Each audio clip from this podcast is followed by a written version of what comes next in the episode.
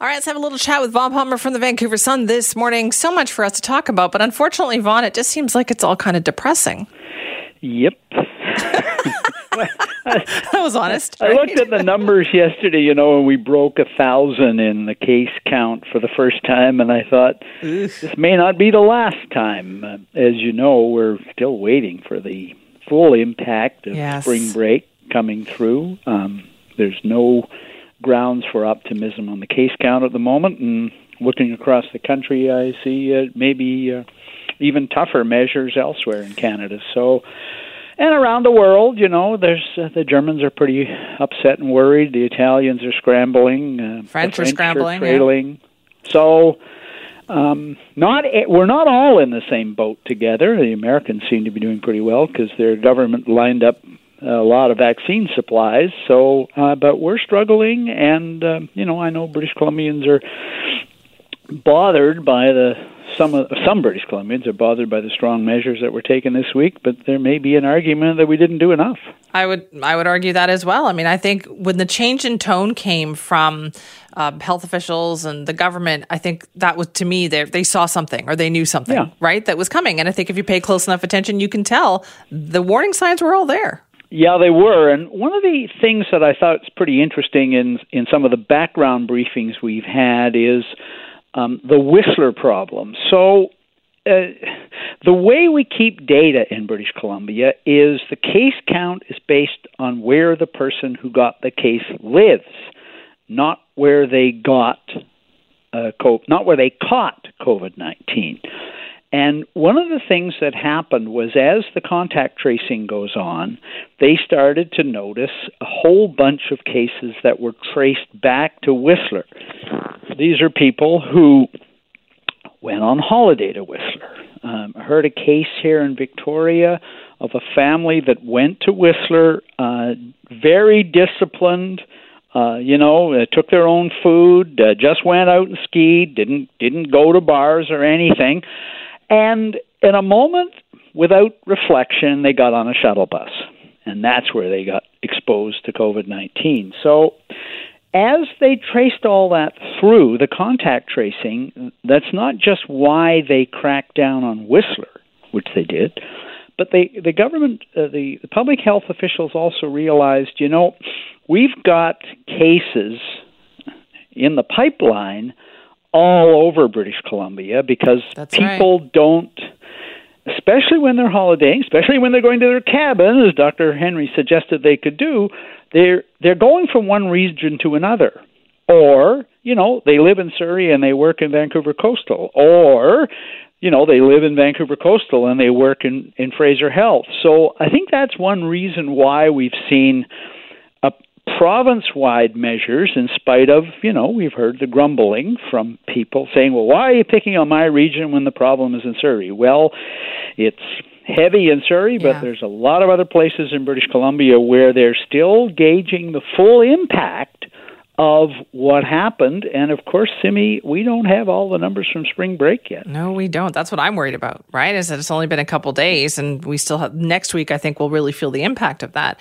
Uh, I want to talk about this launch of the AstraZeneca vaccine at pharmacies. And the thing that gets me about this, Vaughn, is pharmacies were lobbying for months the ability to distribute pharmacies then why is or vaccines? Why then did it seem like there was no coherent plan when the time actually came?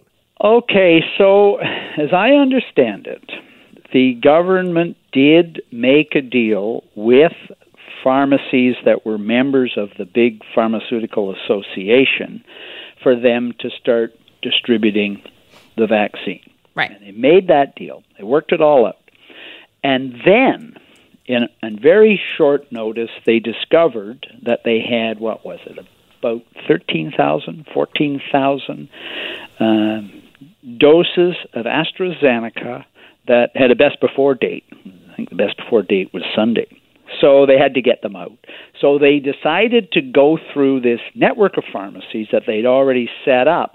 And that's why people who phoned uh, the other day, some pharmacies didn't know what the hell they were talking about, and others said, Yeah, okay, we'll take a, a booking from you. You know, and some yeah. pharmacies said, "You're going to have to come in because our phone line is over is overwhelmed." So it was a rush job to deal with an existing network they'd already set up but hadn't fully got up and running, and and it was confusing. They didn't oversell the fact that they were doing it because they knew they only had a few thousand doses, uh, 13,500 doses spread over 150 pharmacies.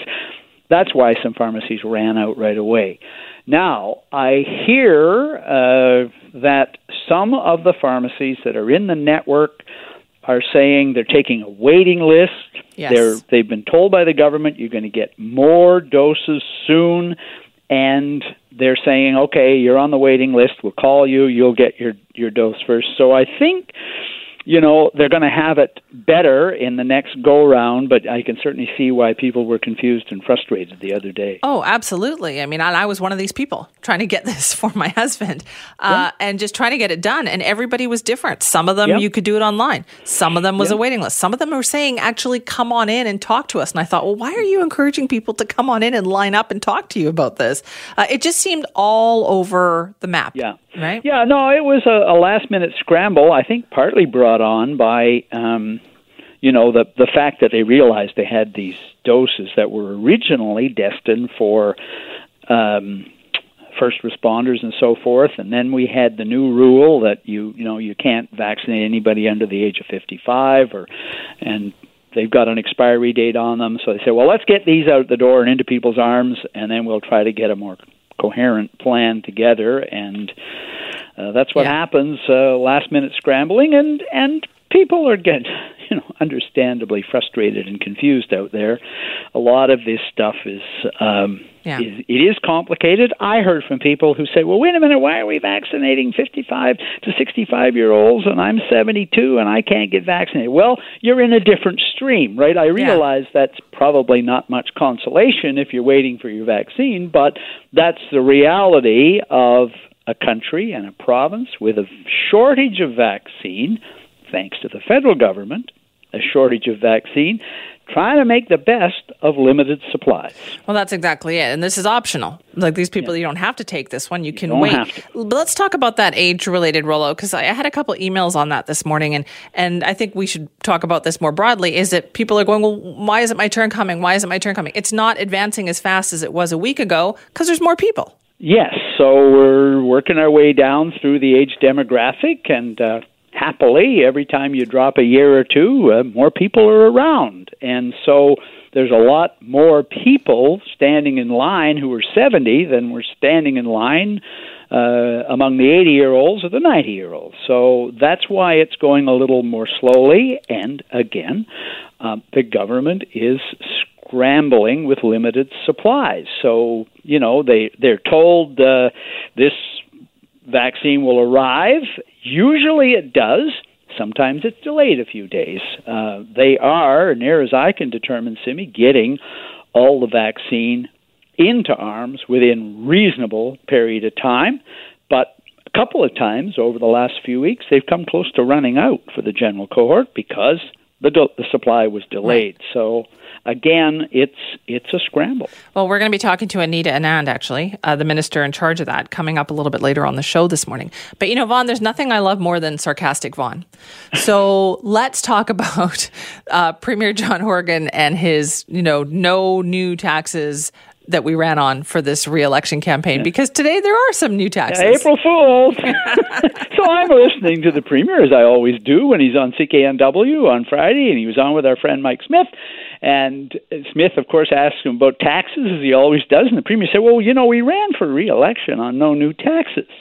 So then the question is, yeah, well, well, what about this increase in the carbon tax, which takes effect today on gas at the pump and on home heating oil and the premier goes, yeah, well, well, that increase is baked in, right? Oh, baked in, yeah. By who? John Horgan back in 2017. Yeah, it goes exactly. up every year. So, so then, well, what about the the tax on sugary drinks? Yeah, well, you know that was coming in last year, and we put it off for a year, but now it's taking effect. Okay, well, what about the tax on home entertainment? Because if you've got Netflix or one of those services, you already heard that uh, there's a tax That's now. Right on home streaming services. You know, stay home, entertain yourselves, and we're going to tax you. Uh, so that one is well, uh, yeah, that's coming today as well. So how many exceptions is that to no new taxes? A few. Yeah, but these are not new taxes, Simi. These are old new taxes. These are old new taxes. They were baked in before, and the government is powerless in the face of this. This is this is you know these were scheduled. They have to happen, right? So anyway, like, no new taxes. I love sarcastic Vaughn. You do that more often, Vaughn. Thank you so much for your time. April the twentieth is the budget day. Let's see if there's any new new taxes. Oh well, something to look forward to. Thank you Bye-bye. for that, Vaughn. Vaughn Palmer from the Vancouver Sun. There.